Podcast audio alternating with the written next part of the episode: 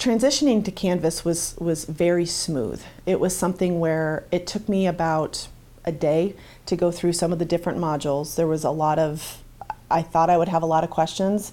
My questions were pretty much answered just in ex- exploration. So I would say that the transition was was really quite easy. The biggest thing I had to come to terms with was that I didn't have as much freedom to personalize the look of my class.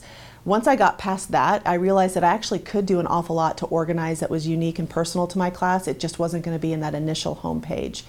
And again, at, first I thought that was going to be a disadvantage, uh, but it actually turned out to be an advantage and something that my students really valued.